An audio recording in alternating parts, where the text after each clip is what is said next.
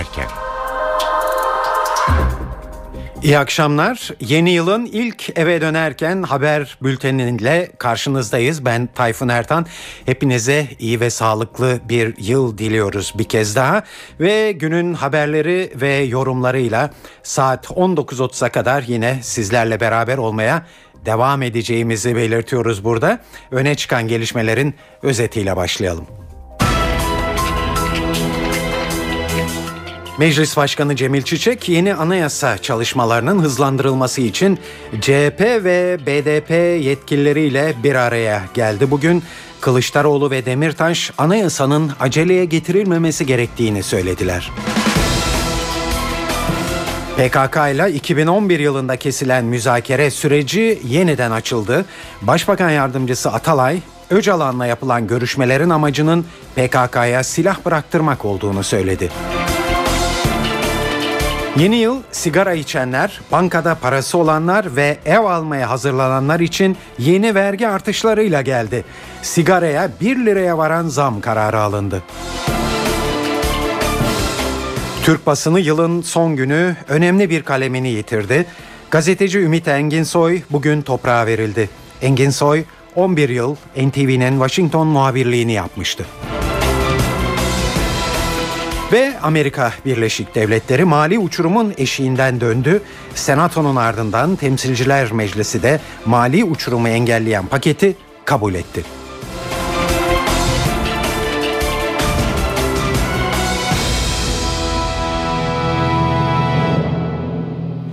İyi akşamlar. Evet, yeni yılın en önemli iki haber başlığı yeni anayasa çalışmaları ve İmralı'da Öcalan'la yapılan görüşmeler. Bu iki başlık altındaki son gelişmelerle açalım bültenimizi. Yeni anayasa çalışmalarının yol haritasını belirlemek için geçen yılın son günlerinde liderler turuna çıkan Meclis Başkanı Cemil Çiçek bugün mesaisine kaldığı yerden devam etti. Çiçek, CHP lideri Kemal Kılıçdaroğlu ve BDP eş başkanı Selahattin Demirtaş'la bir araya geldi ve her iki lidere de süreci makul zamanda noktalayalım çağrısında bulundu. Cemil Çiçek görüşmeler sonrasında Türkiye'de bir anayasa sorunu olduğu herkesin malumu, bu sorunu bir 30 yıl daha sürdüremeyiz, bunu bu dönem içerisinde başarmak zorundayız dedi. 30 yıldır tartıştığımız bir konuyu, anayasa sorununu bir 30 yıl daha sürdürme imkanımız yoktur. Türkiye her geçen gün anayasadan kaynaklanan gerilimleri, sıkıntıları yaşamak mecburiyetinde kalır. Ve gelinen bu noktada artık anayasa konusu bir toplumsal talep olmaktan çıktı. Bizim için yeni bir anayasa yükümlülük haline geldi. Bunu bu dönem başarmak mecburiyetindeyiz. Bunu uzlaşarak yapacağız. Bunun altını çiziyorum. Fakat uzlaşma söz konusu olduğunda da herkesin bu noktada karşılıklı fedakarlıklarda bulunması ve birlikte olumlu bir katkıyı da vermesi gerekiyor. Şu ana kadar 71 madde müzakere edilmiştir. Temel hak ve özgürlüklerle ilgili konuların tamamı müzakere konusu olmuştur. Bunun 23'ünde genel mutabakat vardır. Bazı maddelerle ilgili olarak ise bunlar ilk değerlendirmelerde yoğun bir çalışmayla bu sayıyı 2'ye 3'e katlamak da mümkün olabilecektir. 4 siyasi parti olarak geri dönülmez bir noktadayız. Yozgat'ta bir atasözü vardır. Ata binmek bir ayıp, inmek 2 ayıptır. Bize de ayıp iş yapmak yakışmaz. Dolayısıyla bu işi bizim ne yapıp sonlandırmamız lazım. Evet, Cemil Çiçek böyle konuştu. CHP lideri Kılıçdaroğlu da bu görüşmenin hemen ardından kısa bir açıklama yaptı. Kılıçdaroğlu, Cemil Çiçek'in anayasa çalışmalarını hızlandıralım teklifine biraz da temkinli karşıladı. CHP lideri anayasa hazırlarken zaman kısıtlaması getirmek doğru olmaz diye konuştu. Anayasa Uzlaşma Komisyonu hakkında geniş bir bilgi verdi. Yapılan çalışmaları anlattı, süreci anlattı. Makul bir süre içinde Türkiye'nin demokratik, özgürlükçü bir anayasaya kavuşabileceğini ifade etti. Bunları duymaktan memnun olduğumuzu ifade ettik. Uzlaşma Komisyonu gerçekten çalışıyor, bir şeyler üretmeye çalışıyor. Türkiye'nin çağdaş uygarlık düzeyini yakalayabilmesi, hukukun üstünlüğünün bu ülkede egemen olması için anayasanın değişmesi lazım. Daha demokratik, daha özgürlükçü bir anayasaya hepimizin ihtiyacı var. Bu bağlamda bir açıklama yaptı. Biz yürütme organının veya siyasal partilerin yetkililerinin yasama organına müdahale ederek orayı için zaman kısıtı getirmesinin doğru olmadığını ifade ettik. Yürütme organının görevi yasama organına müdahale etmek değil, tam tersine yasama organının sağlıklı çalışmasına zemin hazırlamaktır.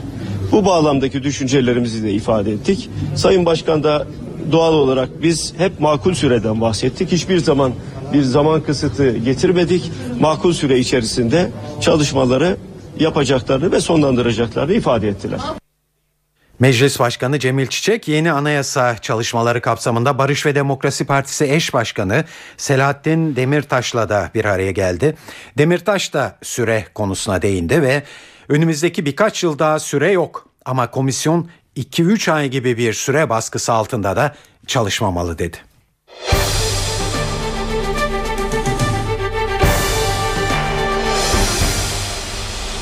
Evet, özetlerde de duydunuz. Hükümet yeni yıla PKK sorununu çözme niyetiyle başlamış görünüyor. 2011 yılında kesilen müzakere süreci anlaşılan yeniden açıldı. Başbakan Yardımcısı Beşir Atalay, Abdullah Öcalan'la görüşme de dahil olmak üzere bu süreci amacımız terör örgütüne silah bıraktırmak sözleriyle özetledi. Milliyet gazetesine konuşan Atalay, bütün enstrümanların birbiriyle entegre biçimde kullanıldığı çok boyutlu bir çalışma yürütüyoruz. Hedef silah bıraktırmak. İmralı bu strateji içindeki enstrümanlardan biridir dedi. Başbakan yardımcısı ayrıca bölgenin ekonomik sorunlarını çözmek için adım atacaklarını ve demokratikleşme çalışmalarının devam edeceğini de anlattı. Gayet sessiz bir şekilde yürütülmekte olduğunu anladığımız bu süreç Atalay'ın açıklamasıyla kamuoyuna da yansımış oluyor bu şekilde. Biz de bu konunun uzmanlarına danışmak istedik. Türkiye Ekonomi Politikaları Araştırma Vakfı'ndan Nihat Ali Özcan sürecin zorluklarını vurguladı ve ortak bir siyasi tavır belirlenmesinin gerekliliğine dikkat çekti. Silah bıraktırmak gibi bir yan çıktığı ön plana çıkarmak tabii ki doğal olarak bu süreci yönetmek isteyenlerin başvurmaları gereken önemli bir konu.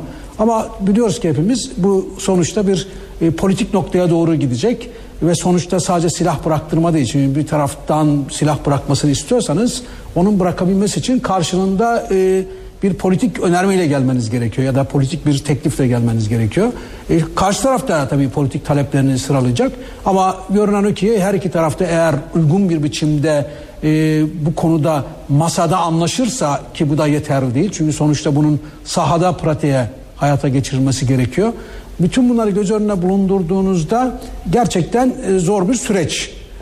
Sayın Başbakan da tabii yola çıkarken ekibiyle beraber en azından bunun da ciddi bir takım riskler içerdiğini, en önemli risklerden birinin de ortak bir görüşün oluşturulmamasıyla ortaya çıkacağını biliyor. Çünkü bunun başka alanlardaki yansımaları olacak. Bir anayasa değişikliği konusu bu büyük ihtimalle masadaki tartışmaları meşruiyet kazandırıp en azından onlara bir içerik sağlayacak. Öte taraftan işte devam eden birçok davalar var. Yine Öcalan'ın belki pozisyonuyla ilgili. O yüzden tabii ki Sayın Başbakan'ın bu konudaki kaygılarını anlamak mümkün. Gerçekten ciddi, çetrefilli, beklenmedik sonuçları olabilecek bir süreç istiyor.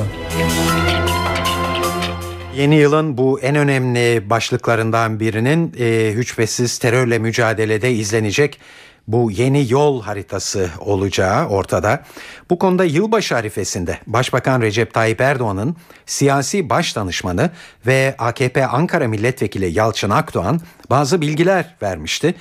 İmralı ile görüşmeleri anlatan Akdoğan, sürecin silah bıraktırmaya yönelik olduğunu söylemiş ve görüşmeler için Abdullah Öcalan önemli bir aktör diye konuşmuştu. Peki ama neden Öcalan da başkası değil? Bu soruyu Gazi Üniversitesi'nden Profesör Hüseyin Yayman'a yönelttik. Burada iki temel tez var. Birincisi bütün aktörlerin devreye sokulması ama Öcalan'ın dışarıda tutulması. Türkiye aslında açılım sürecinde bunu denedi. Hem Oslo görüşmeleri hem BDP ile diyalog arayışları bu stratejinin bir parçasıydı. Fakat bütün aktörlerle görüşüldüğünde herkes son tahlilde nihai karar verici olarak Abdullah Öcalan adresini gösterdi.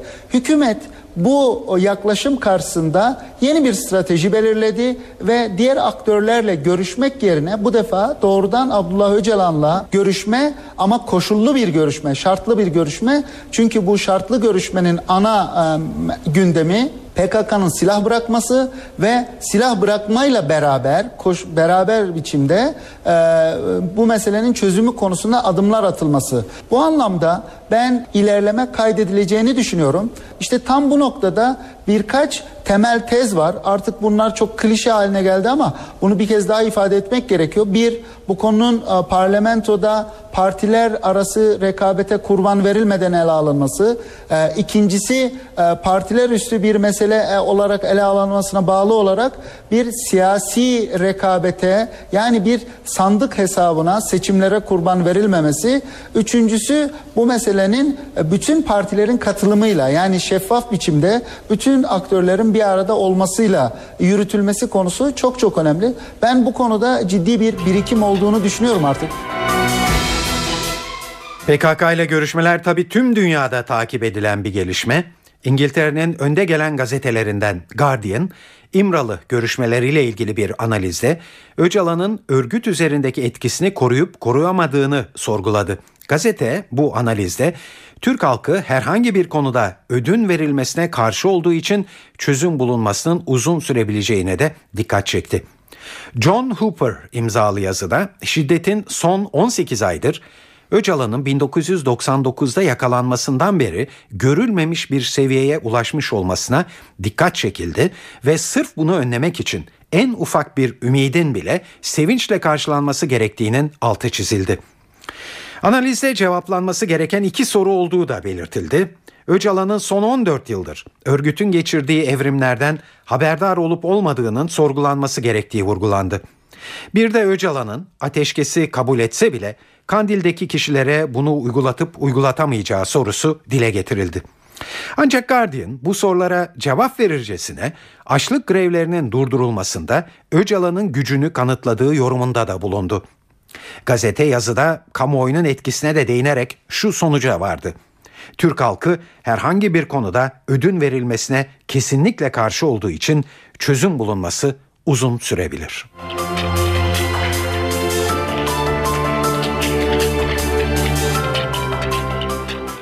Meclis İnsan Hakları Terör Alt Komisyonu yaklaşık bir yıldır bir rapor üzerinde çalışıyordu. Komisyon üyeleri bu süre içinde terörde yakınlarını kaybedenleri ve çocukları teröre bulaşmış olan aileleri dinledi ve rapor artık tamamlanma aşamasına geldi. Raporda hangi ifadelere yer verildi, öneriler neler, bunlara bakacağız şimdi. Alt Komisyon Başkanı Naci Bostancı, NTV muhabiri Murat Koralp'in bu konuyla ilgili sorularını yanıtladı. Felsefenin çok temel bir sorusu vardır, gerçek nedir diye. Bu soruyu da hak eder. Gerçek üzerine çok çeşitli yorumlar yapılır, farklı yaklaşımlar ortaya konulur. Terörün gerçeği nedir diye baktığımızda da herkesin kendine has bir gerçekliği oluşuyor. Durduğu yerden teröre bakışı oluyor. Ama bir ülkede onun doğurduğu her türlü etkiyi bütün o gerçeklikleri toparlayarak ortaya koymak lazım. Biz böyle bir anlayışla davrandık. Kısmi çevrelerin gerçekliği değil, toplam gerçeklik nedir? Herkesin gerçekliği nedir? Doğrudan sıcak bir biçimde bu olayı yaşayan, yakınlarını kaybedenlerin gerçekliği nedir? Bunu anlarsak o zaman terörle mücadelede, Türkiye'nin barışa kavuşmasında yapabileceklerimizi daha iyi görürüz. Çünkü en temel konulardan birisi yaralı insanlardır ve Türkiye bu terör sebebiyle 30 yılda çok yaralı insanın olduğu bir ülke haline geldi. O yaralı insanları karanlık bir gecede yanan böyle lambalar gibi düşünecek olur isek, lambası yanmayan yer kalmadı Türkiye'de. Yüreklerinin yanmasını böyle görürsek, peki bu insanları biz ne ölçüde biliyoruz? İlk gün biliyoruz. Olaylar ortaya çıktığında kaybedilenler hakkında vesikalık resimler konuluyor. Ama sonrasında o aileler neler yaşıyor? Şehit aileleri, sivil kayıplar, çocuğu dağa gitmiş, boynu bükük bir şekilde onun ölüm haberini almış olan insanlar. Bunlar. Siz bu sürece yaklaşırken her iki taraftan da dinlemeler yaptınız. Aslında altı çizilmesi gereken noktalardan biri de bu herhalde, değil mi? Aslında her iki taraf, yani böyle bir karşıtlık var. Bir de arada olanlar var. Yani öyle çok dikotomi diyorlar ya, karşıtlık çerçevesinde değil. Farklı yerlerde bulunan, kafası karışık olan birçok insan da var. O yüzden bizim temel yaklaşımımız şuydu. Madem ki bu ülkede yaşanan bir acı var, bu acının siyasal safına bakmaksızın bütünüyle bu acıyı ortaya koymak, bu acıyı yaşayanların teröre bakışını belirginleştirmek ve bunu kamuoyuyla paylaşmak. Bizim temel derdimiz buydu. Yeni yıl sigara içenler, bankada parası olanlar ve ev almaya hazırlananlar için yeni kararlarla geldi. Sigaraya 50 kuruşla 1 lira arasında zam kararı alındı. Resmi gazetede yayınlanarak yürürlüğe giren yeni karara göre sigarada özel tüketim vergisi oranı %65'i geçti. Bir paket sigaradan alınacak en düşük maktu vergi tutarı 3 lira 24 kuruşa yükseldi. Bir başka düzenlemede faiz gelirleriyle ilgili hükümet tasarruf oranlarını arttırmak amacıyla faiz gelirinden kesilen vergiyi mevduatın vadesine göre farklılaştırdı. Bu da parasını bankaya daha uzun vadeyle yatıranların daha az vergi ödemesi anlamına gelecek.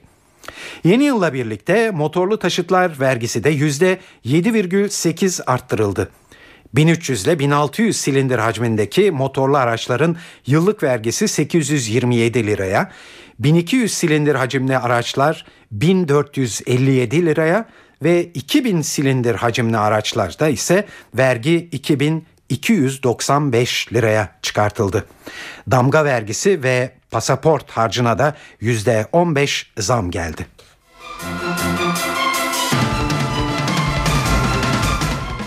Vergi düzenlemeleri arasında belki de en çok tartışma yaratacak olanı konutlara getirilen yeni vergiler. Yeni konut alımlarındaki vergilendirme uygulaması bundan böyle konutun değerine göre değil, arsanın metrekare değerine göre belirlenecek.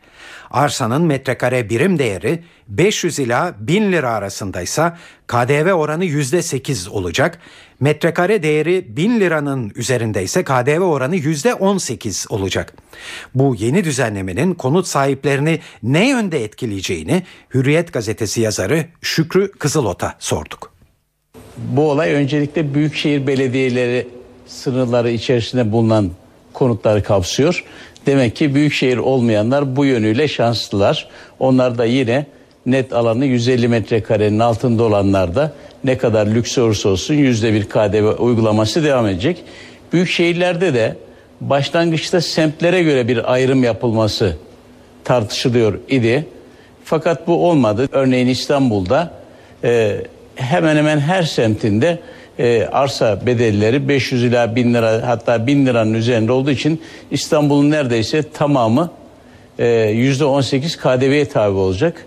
Bu uygulamanın ilginç tarafı şu, arsanın değerine bakılıyor lüks konutta, konuta bakılmıyor. Örneğin teorik olarak gecekondu da yapsanız lüks oluyor aynı arsaya. Bunun dışında çok donanımlı lüks bir konut da yapılsa yine aynı sınıflamaya giriyor.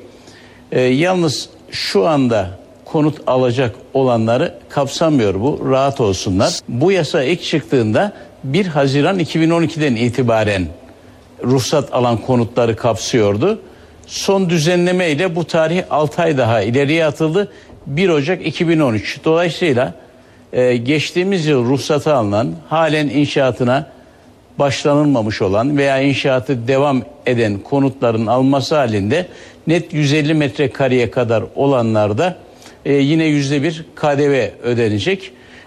Bu tabii belli bir süreç içerisinde inşaat firmaları arasında haksız rekabeti de neden olabilir. Yan yana iki arsada yapılan inşaatlardan birisi ruhsatı 2013 öncesi almış, birisi de yeni almış. Hı hı. Halk, yani vatandaş haklı olarak düşük KDV ödemek isteyecek. O nedenle şu anda 150 metrekarenin altında net alan o da konutu olan, stokları bulunan veya inşaatını yapmak üzere olanlar avantajlı olacaklar KDV yönüyle. Çünkü vatandaş için %18 KDV ciddi bir unsur oluyor. Bu olay arsasını kat karşılığı müteahhide verecek olanları da etkileyecek. Geride bıraktığımız 2012 yılı ihracat için rekor yıl oldu. Ekonomi Bakanı Zafer Çağlayan 2012'de 152 milyar dolarlık ihracat yapıldığını açıkladı. Bu bir önceki yıla göre %12'lik artış anlamına geliyor. Aralık ayı ihracatı 12 milyar dolar olarak ortaya çıktı. Bakan Çağlayan cari açığın 2012 sonunda 50 milyar dolar civarında kalacağını söyledi. İhracat rakamlarının ayrıntılarını NTV İstihbarat Şefi Ahmet Ergen'den öğreniyoruz. 2012 yılı Cumhuriyet tarihinin ihracat rekoruyla kapandı. İhracat sonuçlarını Ekonomi Bakanı Zafer Çağlayan açıkladı. Bakan Çağlayan 11 aylık Türkiye İstatistik Kurumu ve Aralık ayı Türkiye İhracatçılar Meclisi verileri birlikte değerlendirildiğinde 2012 yılında ihracatın 151,9 milyar dolara ulaştığını söyledi ve 2011 yılına göre %12 oranında bir ihracat artışına ulaşıldığını ifade etti. Bakan Çağlayan'ın verdiği bilgiye göre 2012 yılında en çok ihracat yapan sektörler otomotiv, kimyevi maddeler ve hazır giyim ve konfeksiyon sektörleri oldu. En fazla ihracat yapılan ülkeler ise Almanya, Irak ve İngiltere. 2012'de yavaşlayan ekonomik büyümeye rağmen yakalanan bu performans ve rekor seviye ihracatçıları 2013 içinde umutlandırdı.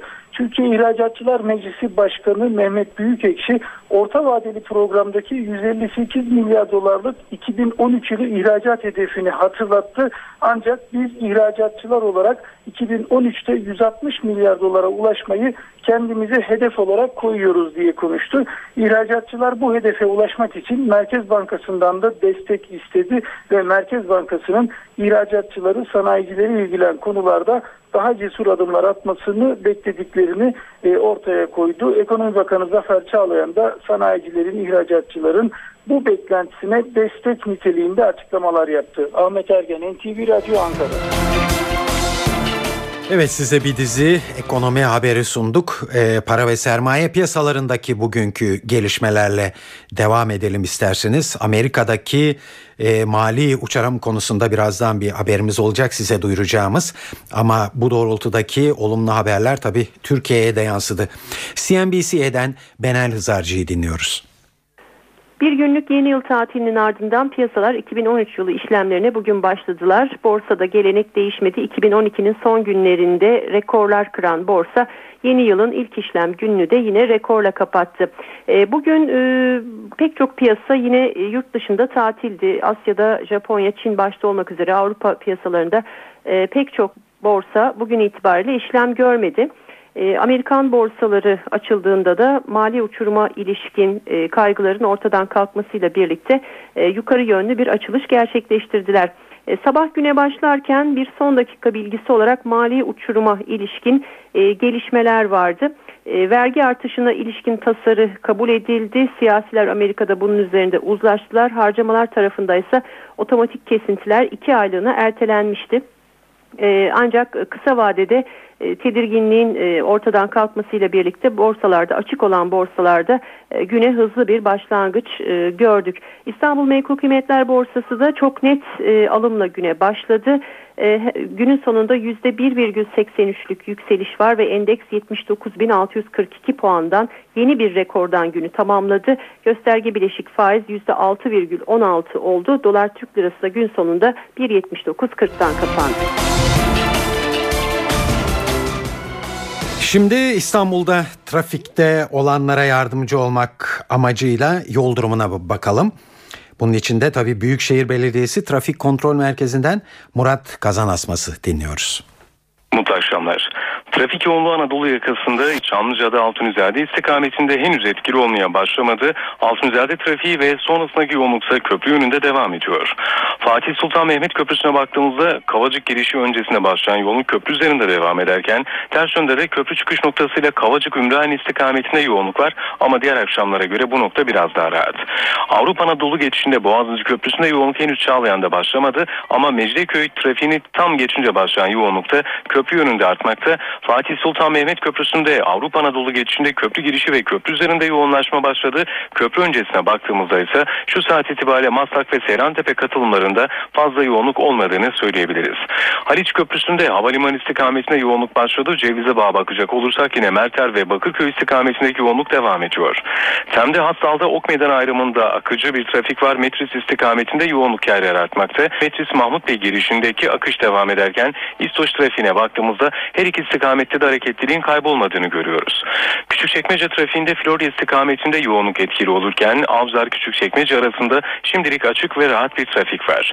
Anadolu yakasında Bostancı'da Kozyatağı yönünde yoğun trafik başladı. Ters yönde ise açık trafik devam ediyor. Kazasız günler, iyi akşamlar.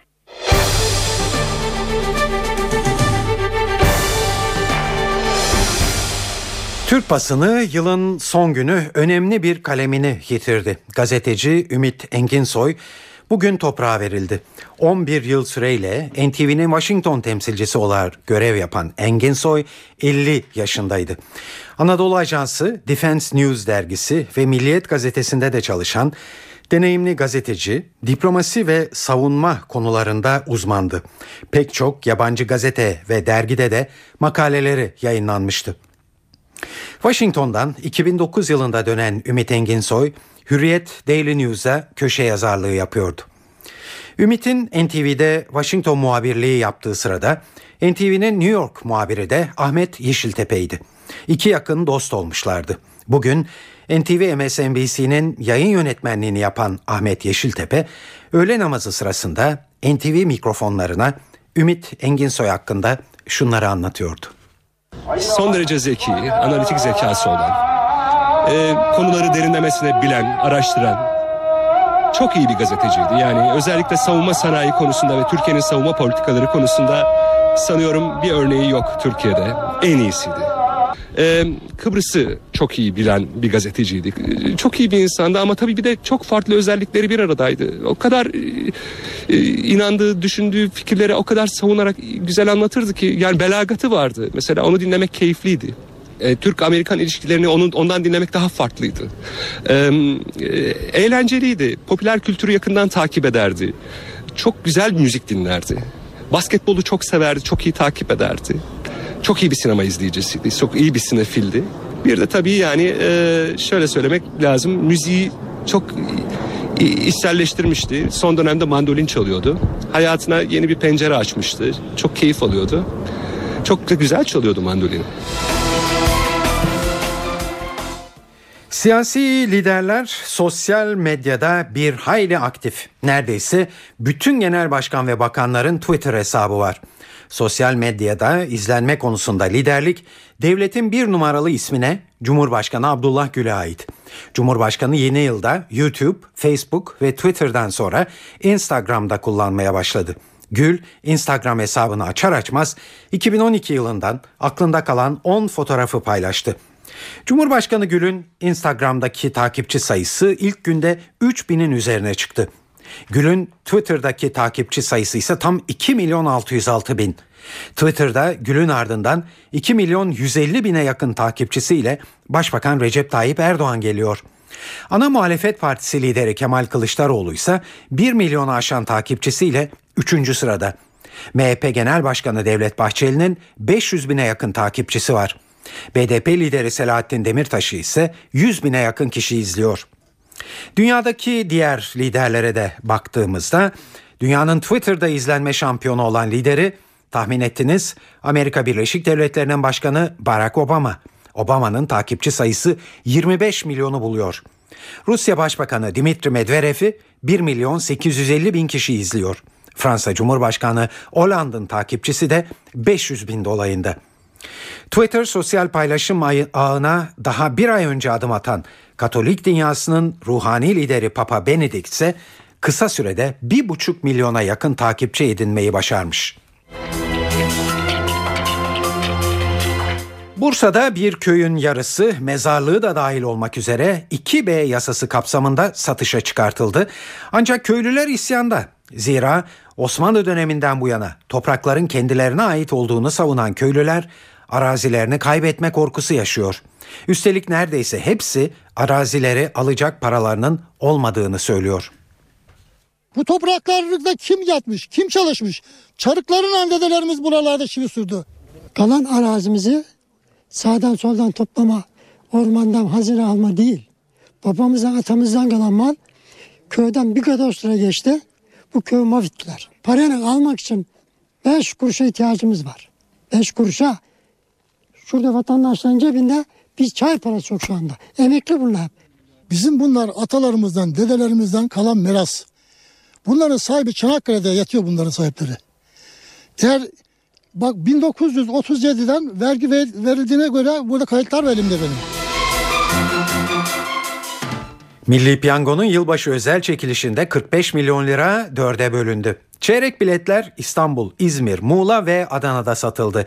Talihliler henüz ortaya çıkmış değil. Ancak İstanbul'a çıkan ikramiye biletini satan bayinin yüzü gülüyor.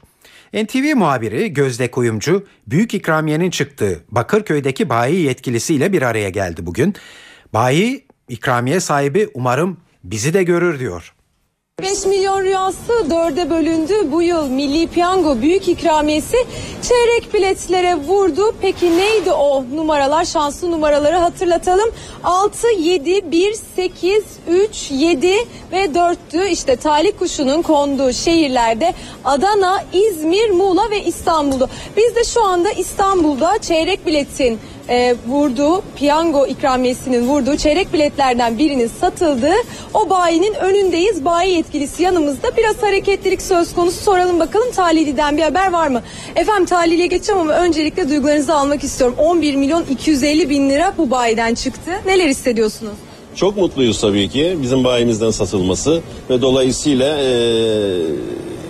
ikramiyeye bizim bayimizden satıldığı için ben de heyecanlıyım. Çok mutluyuz. Şaşkın mısınız? Daha önce olmuş muydu böyle bir şey? Daha önce de bir sayısal lotodan büyük ikramiye vermiştik ama Milli Piyango'da ikinci büyük ikramiyelerden zaman zaman sattığımız oldu tabii ki. Sizin peki çevrenizdekiler nasıl tepki veriyor? Yani hiç gelip de size şey diyen oldu mu? Ya işte keşke biz de gelip senden alsaydık biletini. Keşke sizden alsaydık diyenler oluyor. Hiç satmasaydınız diyenler oluyor. Evet, peki talihliden bir haber var mı? Yani herhangi bir haber alabildiniz mi? Sadece bir duyumumuz var. Bir banka şubesine tahsil için gittiğini diye bir duyum var. Tabii ki kendi kendine açıklamıyor ve neresi olduğunu bilmiyoruz. Peki siz buradan talihliye bir mesaj gönderecek misiniz? Talihliye mesajımız sadece hayırlı olmasını diliyorum. Tabii ki bütün bilet alanların sizi göreceğiz, sizi unutmayacağız diyenler gibi bekliyoruz. Hayırlısı olsun. Amerika Birleşik Devletleri mali uçurumun eşiğinden döndü. Senatonun ardından Temsilciler Meclisi de mali uçurumu engelleyen paketi kabul etti. Böylece Amerika Birleşik Devletleri şimdilik kurtulmuş oldu mali uçurum tehdidinden. Ama krizde bir süreliğine atlatılmış oldu böylece. Evet, bir süreliğine diyoruz zira Obama yönetimi ve Kongre'nin önümüzdeki 2 ay içinde bütçe konusunda geniş kapsamlı bir paket üzerinde daha anlaşmaya varması gerekiyor. Kabul edilen tasarıyla kamu harcaması kesintileri 2 ay erteleniyor. Yıllık geliri $400.000 ve altında olanlar için Bush dönemindeki vergi indirimleri de devam ediyor. Ayrıntılar için NTV New York temsilcisi Selim Atalay'ı dinliyoruz. Şimdi gayet heyecanlı bir 24 saat yaşadık. Amerika 31 Aralık gecesi yerel saatle mali uçuruma düştü. Yani otomatik vergi artışları ve bütçe kesintileri siyaset kilitlendiği için yapılamadı ve siyaset kilitlendiği için otomatik artışlar ve vergi artışları yürürlüğe girdi. Bunlar otomatik ta aylar öncesinden konmuştu. Amerikan siyaseti bir yaptırım olarak bunu kendi kendisine koymuştu. Yani çözümü cesaretlendirmek için biz eğer çözüme varmazsak, anlaşmazsak bize ceza olarak bu yaptırımlar, bu vergi artışları ve harcama kesintileri uygulansın diye kendilerine koydukları bu yaptırımlara tekrar siyasi kilitlenme nedeniyle düştüler. Sonra 31 Aralık gecesi bu başlayınca siyasetin sağduyusu tekrar işlemeye başladı. Telafi yasaları gerekiyordu. Biz bu telafi yasalarının işte 3-4 Ocak gibi geçmesine ya da o sürecin başlamasını bekliyorduk. Fakat siyaset daha erken davranmaya karar verdi ve Amerikan Senatosu yeni yıla girdikten hemen sonra oturumda kalıp bir yeni telafi yasası geçirdi. Vergi artışlarını geriye alan ve vergi artışlarını kısmen geriye alan bir yasa geçirdi. Fakat otomatik harcama kesintilerine dokunmadı. Otomatik harcama kesintisi demek işte Pentagon'un, Dışişleri Bakanlığı'nın vesairenin bütçelerinden otomatik kesintiler yapılması demek ve onların harcamalarının daraltılması demek. Buna senato bir şey yapmadı, dokunmadı. Sonra aynı metin bugün Amerika'da sabah saatlerinde 1 Ocak'ta Temsilciler Meclisi'ne gitti. Oradan da geçmesi gerekiyor. Önce meclis harcama kesintilerine dokunmayan bir tasarıya red oyu vereceğini söyledi. O zaman işler çok daha karışacaktı. 13-14 saatlik bir pazarlık ve alverden sonra meclis sonunda insafa geldi ve kısıntıları da kısıntılara girmeyecek ve yalnızca senatodan geçecek gelen metni değiştirmeden kabul etmeyi anlaştı ve bunu yaptılar. Şimdi ve bu metin başkana gidecek, imzalanacak ve vergi artışları nedeniyle mali uçurum geriye alınmış olacak. Fakat harcamalara dokunmadıkları için 2 ay sonra yine bu sefer harcamalar konusunda bir uçurum riski daha yaşayacağız. Yani Amerika'da heyecan bitmeyecek. Özgür Suriye ordusunun siyasi danışmanı Bessam Eldade, kimyasal silah üretebilecek ham madde ve kapasiteye sahip olduklarını açıkladı. Anadolu Ajansı'na açıklamalarda bulunan Bessam Eldade, Beşar Esad bizi kimyasal silahla tehdit ederse bizde de bu silahtan olduğunu bilmeli diye konuştu. Suriye ordusundan ayrılan uzman subaylar sayesinde ellerindeki ham maddeleri kullanabilecek kapasiteye eriştiklerini belirten Eldade, ancak rejim güçleri bu silahı kullanmazsa biz de kullanmayız. Kullanırsak da sadece rejimin üs ve merkezlerine vururuz diye konuştu. Kuzey Kore'de yıllar sonra bir ilk yaşandı. 19 yıl aradan sonra ilk kez bir lider medya üzerinden halka seslendi. Kim Yangun devlet televizyonundan yayınlanan konuşmasında Kore Yarımadası'nın birleşmesinin önemine vurgu yaptı. Kuzey ve Güney Kore arasında karşılıklı meydan okumayı ortadan kaldırmak, ülkenin bölünmüşlüğünü ve yeniden birleşmesini başarmak önemli bir konu. Geçmişteki ilişkiler bize ülke liderlerinin meydan okumalarının sadece savaşa neden olduğunu göstermiştir. Kuzey Kore liderinin halka seslenişi tam da Birleşmiş Milletler Güvenlik Konseyi'nin Pyongyang konusunda alacağı kararla ilgili tartışmalara denk geldi. Pyongyang geçen ay yörüngeye uydu yerleştirmeyi başarmış. Başta batılı ülkeler olmak üzere uluslararası toplum uzun menzilli füze teknolojisi kullandığı gerekçesiyle Kuzey Kore'yi eleştirmişti. Olayın ardından Birleşmiş Milletler Güvenlik Konseyi'ne toplanma çağrısı yapılmıştı. Yunanistan uzun süredir grev ve eylemlerle anılır oldu. Yunan halkı ücretleri ve emekli maaşlarını düşüren, kamuda çalışanların sayısını da azaltmayı amaçlayan hükümetin reform programına karşı çıkıyor. 2013'te manzara çok farklı olmayacağı benzer. Zira yeni yılın ilk gününde Yunanistan'da yine grevler vardı. Metro ve demiryolları çalışanları yeni yıla 24 saatlik genel grevle girdi. Başkent Atina'da metro ve tren seferleri yapılmadı. Protestocular maaşlarında yapılması planlanan indirime de tepki gösterdi. Halkın bir kısmı greve destek verirken bazıları da karşı çıktı. Hiçbir şey değişmiyor. O yüzden kendinizi kandırmayın. Her yılın sonunda yeni yıla ilişkin umutlarımızı dile getiriyoruz. Ama her yıl daha kötüye gidiyor. Genel greve gitmekte haklılar. Onların görevleri diğer kamu sektörü çalışanların görevlerinden daha ağır. Bu yüzden hükümetin onlara yönelik tavrı farklı olmalı. Şimdi futbol dünyasından bir dizi haberle devam ediyoruz. Eve dönerken haberlere. Fenerbahçe Başkanı Aziz Yıldırım kulübün resmi dergisindeki köşesinde bazı açıklamalarda bulundu. Fenerbahçe'nin başarısız olması için kampanya yürütüldüğünü ileri süren Başkan Yıldırım, bu sezon kazanılacak şampiyonluğun önemine dikkat çekti. Taraftarlardan Aykut Kocaman ve futbolculara destek vermelerini isteyen Yıldırım, camiayı kendi ifadesiyle provokasyonlara karşı uyardı. Aziz Yıldırım derbi maçında ve sonrasında yaşananlara da sert tepki gösterdi. Şike ve teşvik iddialarıyla Fenerbahçe'yi yıpratma çabalarının sürdüğünü ileri süren Başkan Yıldırım, "Kültürümüzde biat yok, tarihimizde yenilgi var ancak teslimiyet yok. Kendi öyküsüne sahip çıkamayanların hikayesini birileri mutlaka yazar" diye konuştu. Ve Aykut Kocaman Samandıra'da. Ligde son oynanan Karabükspor maçı sonrasında görevinden istifa eden ancak daha sonra istifasını geri alan teknik adam takımın başında yeni yılın ilk antrenmanına çıktı. Aykut Kocaman çalışma öncesinde herkesin yeni yılını kutladı ve öğrencilerine başarılar diledi. Karabükspor maçında sol ayak bileği burkulan Sezer Öztürk antrenmanda yoktu. Sarı lacivertler ikinci yarı hazırlıkları kapsamında bugün saat 21'de özel bir uçakla Antalya'ya hareket ediyor. Beşiktaş'ta yılan hikayesine dönen yeni İnönü Stadı projesinde artık sona yaklaşılıyor. Siyah beyazlı kulübün yıllardır almak için çaba sarf ettiği gerekli izinler bir bir alınmaya başlandı. Büyük bir aksilik olmaması durumunda yönetim kurulu 2013 Mayıs ayında yeni stadın inşaatına başlamayı planlıyor.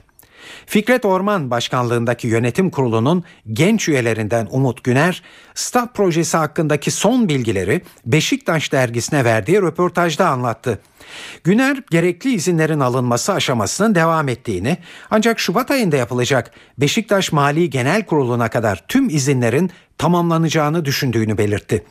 Yeni stadın kesinlikle aynı yerde olacağını vurgulayan Umut Güner, başka yerde yapılacağı konusunda çeşitli dedikodular dönüyor ama taraftarlarımız bu söylemlere itibar etmesinler diye konuştu. Yönetici Güner, inşaatı 1,5 senede tamamlamayı düşündüklerini söylerken bu süreçte maçlarını nerede oynayacakları konusunun henüz netleşmediğini de belirtti. Türk futbolunun deneyimli teknik adamlarından Mustafa Denizli için Rize günleri fiilen başladı. Yeşil Mavili ekiple ilk antrenmanına çıkan Denizli, mucize için değil, uzun yıllar çalışmak için Rizespor'a geldiğini söyledi. Bu çalışmalarda bir hedef var. Bu hedeflerde bir mucize yaratmak için burada değiliz. Buradaki şartları en iyi şekilde değerlendirmek durumundayız. Kadro yapımız, ilk yarıda oynadığımız maçlar, bundan sonraki oynayacağımız maçlar hep bir değerlendirme altında olacak. Burada uzun süreli bir çalışma yapmak için bulunuyorum. Bu uzun çalışma çerçevesinde düşündüğümüz hedefleri gerçekleştirirsek mutluluğumuz bir kat daha büyük olacak. Yeterli kadro yapısına sahip değiliz. Bunu önümüzdeki günlerde sayı olarak biraz çoğaltmamız gerekiyor. Takımımızda çalışmalara katılamayacak olan arkadaşlarımız var. Ağır sakatlıklar yaşayıp. Bütün bu koşulları değerlendireceğiz. Ve bu lige ayrı bir renk katacağımıza, ayrı bir keyif vereceğimize inanıyorum.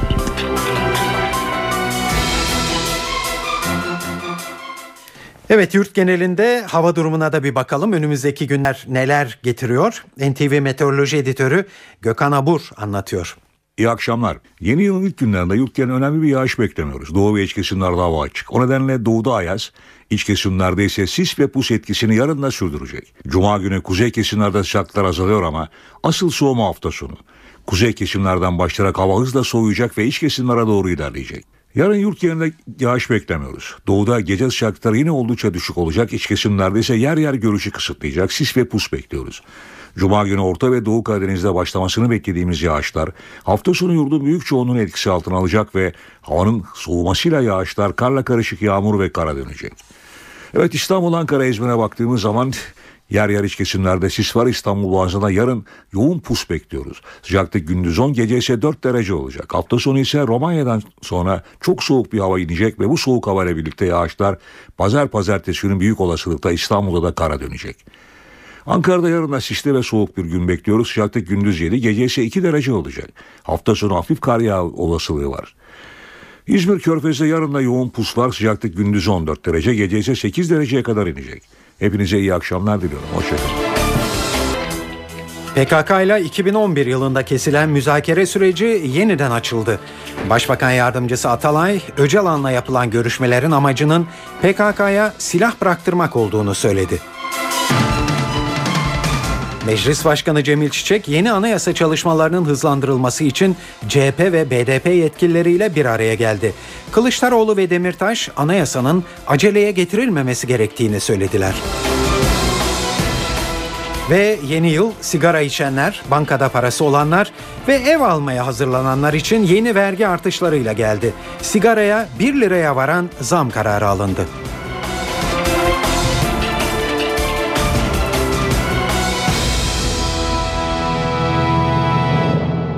Şimdi ayrıntılar. Hükümet yeni yıla PKK sorununu çözme niyetiyle başlamış görünüyor. 2011 yılında kesilen müzakere süreci anlaşılan yeniden açıldı.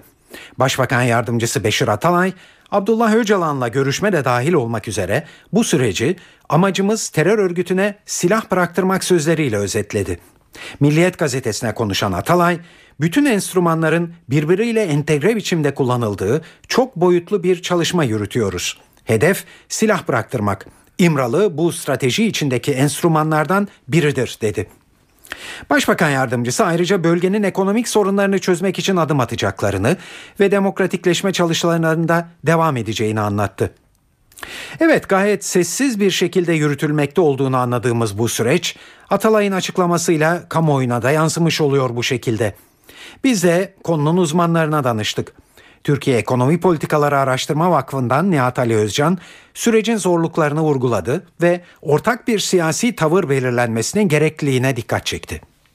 Silah bıraktırmak gibi bir yan çıktığı ön plana çıkarmak tabii ki doğal olarak bu süreci yönetmek isteyenlerin başvurmaları gereken önemli bir konu. Ama biliyoruz ki hepimiz bu sonuçta bir politik noktaya doğru gidecek ve sonuçta sadece silah bıraktırmadığı için bir taraftan silah bırakmasını istiyorsanız onun bırakabilmesi için karşılığında bir politik önermeyle gelmeniz gerekiyor ya da politik bir teklifle gelmeniz gerekiyor.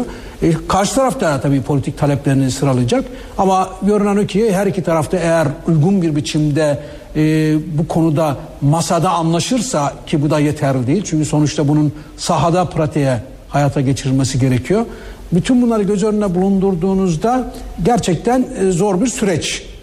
Sayın Başbakan da tabii yola çıkarken ekibiyle beraber en azından bunun da ciddi bir takım riskler içerdiğini, en önemli risklerden birinin de ortak bir görüşün oluşturulmamasıyla ortaya çıkacağını biliyor. Çünkü bunun başka alanlardaki yansımaları olacak. Bir anayasa değişikliği konusu bu büyük ihtimalle masadaki tartışmaları meşruiyet kazandırıp en azından onlara bir içerik sağlayacak. Öte taraftan işte devam eden birçok davalar var. Yine Öcalan'ın belki pozisyonuyla ilgili. O yüzden tabii ki Sayın Başbakan'ın bu konudaki kaygılarını anlamak mümkün. Gerçekten ciddi, çetrefilli, beklenmedik sonuçları olabilecek bir süreç istiyor. Yeni yılın en önemli başlıklarından biri tabii hiç şüphesiz bu terörle mücadeleye izlenecek bu yeni yol haritası olacak. Yılbaşı arifesinde Başbakan Recep Tayyip Erdoğan'ın siyasi başdanışmanı ve AKP Ankara Milletvekili Yalçın Akdoğan bazı bilgiler vermişti. İmralı ile görüşmeleri anlatmıştı Akdoğan ve sürecin silah bıraktırmaya yönelik olduğunu söylemişti. Görüşmeler içinde Abdullah Öcalan önemli bir aktör diye konuşmuştu. Peki ama neden Öcalan? Bu soruyu Gazi Üniversitesi'nden Profesör Hüseyin Yanmayan'a sorduk. Burada iki temel tez var. Birincisi bütün aktörlerin devreye sokulması ama Öcalan'ın dışarıda tutulması. Türkiye aslında açılım sürecinde bunu denedi. Hem Oslo görüşmeleri hem BDP ile diyalog arayışları bu stratejinin bir parçasıydı. Fakat bütün aktörlerle görüşüldüğünde herkes son tahlilde nihai karar verici olarak Abdullah Öcalan adresini gösterdi. Hükümet bu yaklaşım karşısında yeni bir strateji belirledi ve diğer aktörlerle görüşmek yerine bu defa doğrudan Abdullah Öcalan'la görüşme, ama koşullu bir görüşme, şartlı bir görüşme. Çünkü bu şartlı görüşmenin ana gündemi PKK'nın silah bırakması ve silah bırakmayla beraber biçimde bu meselenin çözümü konusunda adımlar atılması. Bu anlamda ben ilerleme kaydedileceğini düşünüyorum. İşte tam bu noktada birkaç temel tez var. Artık bunlar çok klişe haline geldi ama bunu bir kez daha ifade etmek gerekiyor. Bir, bu konunun parlamentoda partiler arası rekabete kurban verilmeden ele alınması. İkincisi, partiler üstü bir mesele olarak ele alınmasına bağlı olarak bir siyasi rekabete, yani bir sandık hesabına, seçimlere kurban verilmemesi. Üçüncüsü, bu meselenin bütün partilerin katılımıyla, yani şeffaf biçimde bütün aktörlerin bir arada olmasıyla yürütülmesi konusu çok çok önemli. Ben bu konuda ciddi bir birikim olduğunu düşünüyorum artık.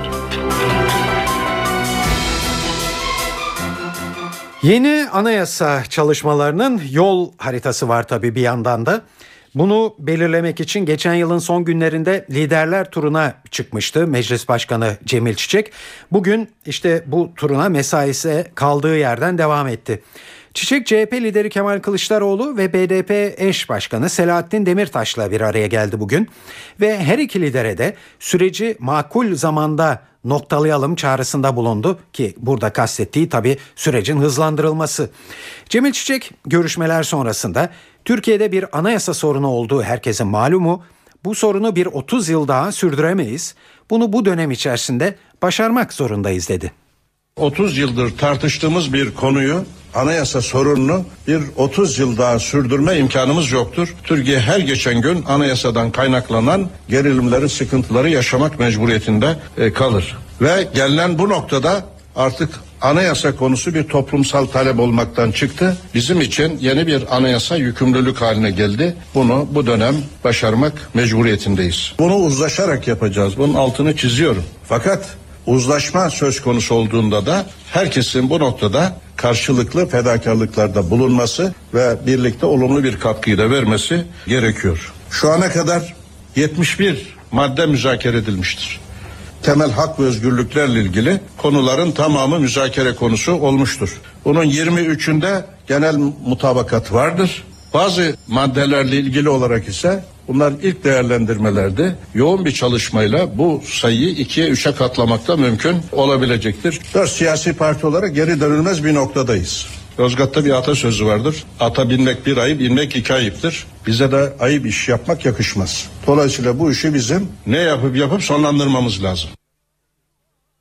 Evet, CHP lideri Kılıçdaroğlu da Cemil Çiçek'le görüştükten sonra kısa bir açıklama yaptı. Kılıçdaroğlu, Cemil Çiçek'in anayasa çalışmalarını hızlandıralım teklifini biraz da temkinle karşıladı. Kılıçdaroğlu, anayasa hazırlarken zaman kısıtlaması getirmek doğru olmaz dedi. Anayasa Uzlaşma Komisyonu hakkında geniş bir bilgi verdi. Yapılan çalışmaları anlattı, süreci anlattı. Makul bir süre içinde Türkiye'nin demokratik, özgürlükçü bir anayasaya kavuşabileceğini ifade etti. Bunları duymaktan memnun olduğumuzu ifade ettik. Uzlaşma Komisyonu gerçekten çalışıyor, bir şeyler üretmeye çalışıyor. Türkiye'nin çağdaş uygarlık düzeyini yakalayabilmesi, hukukun üstünlüğünün bu ülkede egemen olması için anayasanın değişmesi lazım. Daha demokratik, daha özgürlükçü bir anayasaya hepimizin ihtiyacı var. Bu bağlamda bir açıklama yaptı. Biz yürütme organının veya siyasal partilerin yetkililerinin yasama organına müdahale ederek orayı için zaman kısıtı getirmesinin doğru olmadığını ifade ettik. Yürütme organının görevi yasama organına müdahale etmek değil, tam tersine yasama organının sağlıklı çalışmasına zemin hazırlamaktır. Bu bağlamdaki düşüncelerimizi de ifade ettik. Sayın Başkan da doğal olarak biz hep makul süreden bahsettik. Hiçbir zaman bir zaman kısıtı getirmedik. Makul süre içerisinde çalışmaları yapacaklarını ve sonlandıracaklarını ifade ettiler. Meclis Başkanı Cemil Çiçek yeni anayasa çalışmaları kapsamında Barış ve Demokrasi Partisi eş başkanı Selahattin Demirtaş'la da görüştü. Demirtaş da süre konusuna değindi ve önümüzdeki birkaç yıl daha süre yok ama komisyon 2-3 ay gibi bir süre baskısı altında çalışmamalı dedi. Yeni yıl sigara içenler, bankada parası olanlar ve ev almaya hazırlananlar için yeni kararlarla geldi. Sigaraya 50 kuruşla 1 lira arasında değişen zam kararı alındı. Resmi gazetede yayınlanarak yürürlüğe girdi yeni karar. Sigarada özel tüketim vergisi oranı %65'i geçti böylece. Bir paket sigaradan alınacak en düşük maktu vergi tutarı 3 lira 24 kuruşa yükseldi. Bir başka düzenlemede faiz gelirleriyle ilgili hükümet tasarruf oranlarını artırmak amacıyla faiz gelirinden kesilen vergiyi mevduatın vadesine göre farklılaştırdı. Bu da parasını bankaya daha uzun vadeyle yatıranların daha az vergi ödemesi anlamına gelecek. Yeni yılla birlikte motorlu taşıtlar vergisi de %7,8 arttırıldı. 1300 ile 1600 silindir hacmindeki motorlu araçların yıllık vergisi 820 liraya, 1800 silindir hacimli araçlar 1457 liraya ve 2000 silindir hacimli araçlarda ise 2295 liraya çıkartıldı vergi.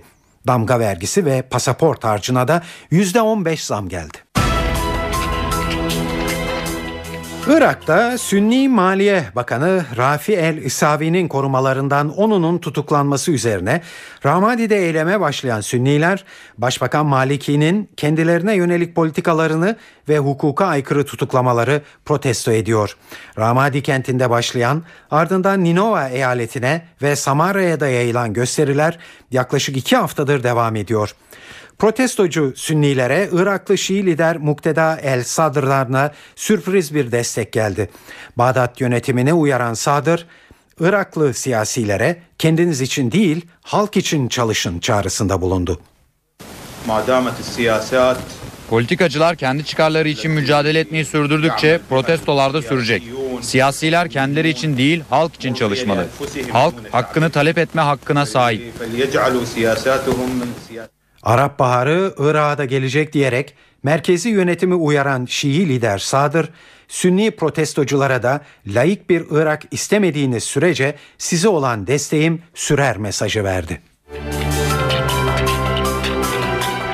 2013 yılının ilk çevre haberi Alaska'dan geldi. Shell petrol şirketine ait bir sondaj platformu fırtınada sürüklenerek karaya oturdu. Sitkalidak adası yakınlarında kıyıya oturan platformda yaklaşık 4000 varil yakıt ve petrol bulunuyor. Platformda çalışan ekip fırtına öncesinde tahliye edilmişti ancak platformun sürüklenmesine engel olunamadı. Yetkililer sondaj platformundan henüz yakıt sızıntısı tespit edilmediğini ve korkulacak bir şey olmadığını duyurdular. Ancak yaşanan olay çevreciler ve bölgenin yerli nüfusunu ayağa kaldırdı. Zira sızıntı olması halinde büyük bir çevre felaketi yaşanabileceğine dikkat çekiliyor. Shell petrol şirketi yakın zamanda Alaska'da 4,5 milyar dolar değerinde bir petrol sondaj projesi başlatmıştı. Çevre örgütleri bu çalışmaların halihazırda iklim değişikliğinden olumsuz etkilenen Alaska'daki canlı yaşamın sonunu getirebileceği uyarısında bulunuyorlar. Afganistan'da Hizb-i İslami örgütünün lideri Gülbeddin Hikmetyar, ülkede helikopter pilotu olarak görev yapan İngiliz Prens Harry'i yerden yere vurdu. Prens Harry'i çakala benzeten Hikmetyar, "Çakallar Afgan aslanlarını yakalayamaz" dedi. İngiliz prens sarhoş bir şekilde Afganları öldürmek için Afganistan'a geliyor. Utanmadan helikopter roketiyle mücahitlerin peşine düşüyor. Ama şu basit gerçeği anlamıyor. Afgan aslanları ve kartallarını yakalamak kolay değildir. Çakallar aslanları yakalayamaz.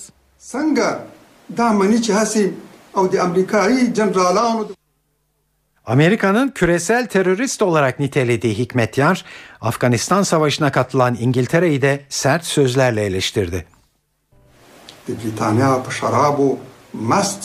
İngiltere sırf Beyaz Sarayı mutlu etmek için kendini bu gayrimeşru ve acımasız savaşın içine attı. İngiliz halkının Amerikalı generalleri memnun etmek için çocuklarını nasıl ölüme gönderdiğini anlamıyorum. Taliban örgütü de Amerikan askerlerinin Afganistan'dan çekilme planını Vietnam Savaşı'na benzetti. Örgütten yapılan açıklamada Amerikalılar Afganistan'dan da tıpkı Vietnam'dan olduğu gibi kaçmak istiyorlar denildi.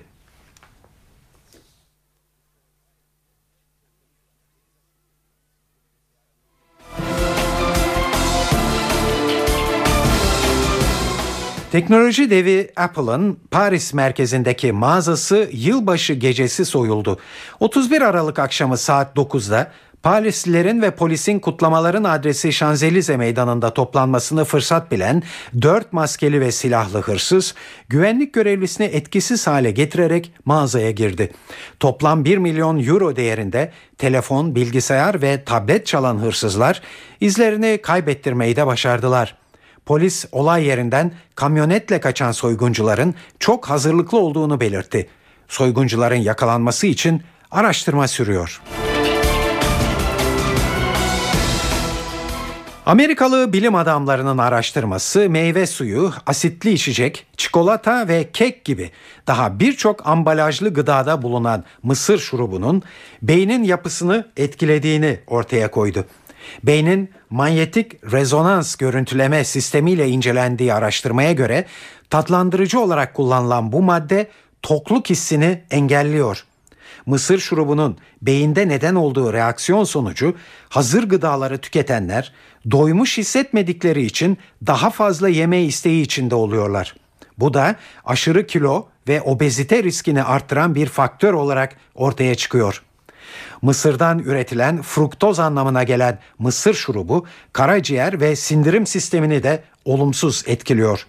Uzmanlar bu etkilerden korunmak için ambalajlı ve işlenmiş ürünlerden uzak durulmasını ve mümkün olduğunca ev yapımı gıdalar tüketilmesini tavsiye ediyor. Borussia Dortmund'da gösterdiği performansla dünya devi Real Madrid'e transfer olan futbolcu Nuri Şahin, teknik direktör Jose Mourinho'dan forma şansı bulamayınca kiralık olarak Liverpool'a gönderilmişti İngiltere'ye. Ancak milli futbolcu İngiliz ekibinde de bir türlü düzenli olarak forma giyemiyor. İngiliz basınının Serie A ekiplerinden Inter'in Nuriye ile ciddi olarak ilgilendiğini yazdığı bir dönemde Dortmund yönetiminden önemli bir açıklama geldi. Bundesliga ekibinin sportif direktörü Mihail Zorc kapılarının milli futbolcuya açık olduğunu söyledi. Nuri Şahin'in kariyerine yakından takip ettiklerini söyleyen Zorc, Nuri'nin Liverpool'da forma giyememesinin nedeni yanlış bölgede oynamaya zorlanması. O bizim çocuğumuz. Nuri yeniden Dortmund'a dönmek istediğini söylerse bu isteğini gerçekleştirmek için elimizden geleni yaparız dedi.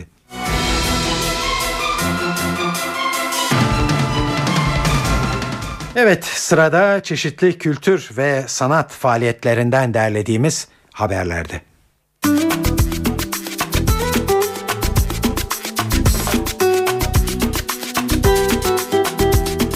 ...2007 yılında kurulmuş beste ve cover grubu Sunburst, Beyoğlu Hayal Kahvesi'nde bir konser veriyor bugün. Repertuarına efsane rock gruplarının bilinen birçok efsane şarkısının arasından seçen, şu sıralarda da kendi şarkılarından oluşan bir albüm hazırlığında olan grup saat 22.30'dan itibaren sahnede. Nardis Jazz Club sahnesinde Kürşat Deniz trio var bugün. Piyanist Kürşat Deniz, Volkan Topakoğlu ve Hami Ünlü eşliğinde standartlar ve düzenlemelerden oluşan bir repertuar seslendirecek. Konser saat 21.30'da. Beyoğlu Küçük Sahne'de İstanbul Devlet Tiyatrosu Herkesin Bildiği Sırlar adlı oyunu sahneleyecek. Kadın erkek, aşk, evlilik ve evlilik kurumu tartışması gibi görünen ama aslında herkesin kendini tartıştığı, yaşadığı toplumu yargıladığı ve cevapsız soruların içinde boğulduğu bir dünya sunan oyunu Yavuz Özkan yazdı, Hidayet Erdinç yönetti. Oyunun başlama saati 20. Vasıf Öngören'in yazdığı, Aslı Öngören'in yönettiği Zengin Mutfağı adlı oyun bugün Harbiye Muhsin Ertuğrul sahnesinde seyirci karşısına çıkıyor. Oyunda 1970'ler Türkiye'sinde zengin köşkündeki hizmetlilerin o yıllardaki toplumsal kavga içinde taraf olup olmama konusunda yaşadıkları olaylar trajikomik bir anlatımla sunuluyor. Oyun saat 20'den itibaren sahnede. Ankara Devlet Tiyatrosu yapımı Dolores Claiborne adlı oyun bugün Şinasi sahnesinde görülebilir. Stephen King'in romanından uyarlanan oyun, zor bir hayatın eleğinden geçmiş, gün görmüş bir kadının yaşamını mercek altına alıyor. Hakan Çimenser'in yönettiği oyunun başlama saati 20. İzmir'deki Ahmet Adnan Saygun Sanat Merkezi şu sıralar Yeni Yıla Girerken başlıklı bir sergiye ev sahipliği yapıyor. Sergiyi görmek için son tarih 11 Ocak. Yönetmen Gus Van Sant'ın yaşadıklarıyla ve müziğiyle Kurt Cobain'i hatırlatan ve kendini gittikçe tecrit edilmiş bulan bir müzisyenin hikayesini anlatan film Last Days bugün CNBC'de izlenebilir. Filmin başlama saati 22. Öncesinde 19'da Merlin, 20'de The Simpsons ve 21'de de Rizzoli and Isles adlı diziler ekranda olacak. E2'de saat 23'te Family Guy, Star'da da saat 20'den itibaren Muhteşem Yüzyıl adlı diziler izlenebilir. Televizyon izleyecekler için öneriler de böyleydi. Eve dönerken haberler burada sona eriyor. Bu yayının editörlüğünü Onur Koçaslan, stüdyo teknisyenliğini İsmet Tokdemir yaptı. Ben Tayfun Ertan. Hepinize iyi akşamlar diliyoruz. Hoşça kalın.